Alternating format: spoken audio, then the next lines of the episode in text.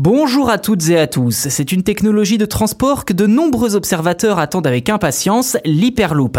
Alors si le système n'est pas encore opérationnel, l'entreprise américaine Hyperloop TT vient de dévoiler l'aménagement et les technologies qui équiperont la cabine de sa capsule de transport. Elle sera d'ailleurs installée dans le prototype actuellement testé dans le centre de recherche et développement à Toulouse, sur l'ancienne base militaire de Francazal, où se trouve un tunnel d'essai de 320 mètres de long.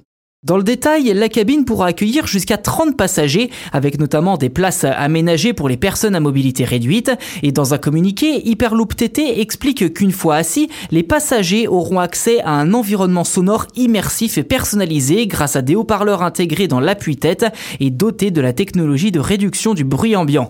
Les sièges seront également pourvus d'une caméra à reconnaissance faciale, d'un système d'air conditionné individuel, d'un écran tactile et d'une zone de recharge sans fil pour les appareils électroniques. Un système biométrique permettra également aux voyageurs d'effectuer des paiements s'ils le souhaitent ou également de diffuser le contenu de leur smartphone ou ordinateur portable sur un écran en phase 2. L'Hyperloop étant une technologie de transport sans rejet de CO2 sur un trajet et surtout à très grande vitesse, environ 1223 km heure dans un tube pressurisé, eh bien vous comprenez que la capsule sera dépourvue de fenêtres.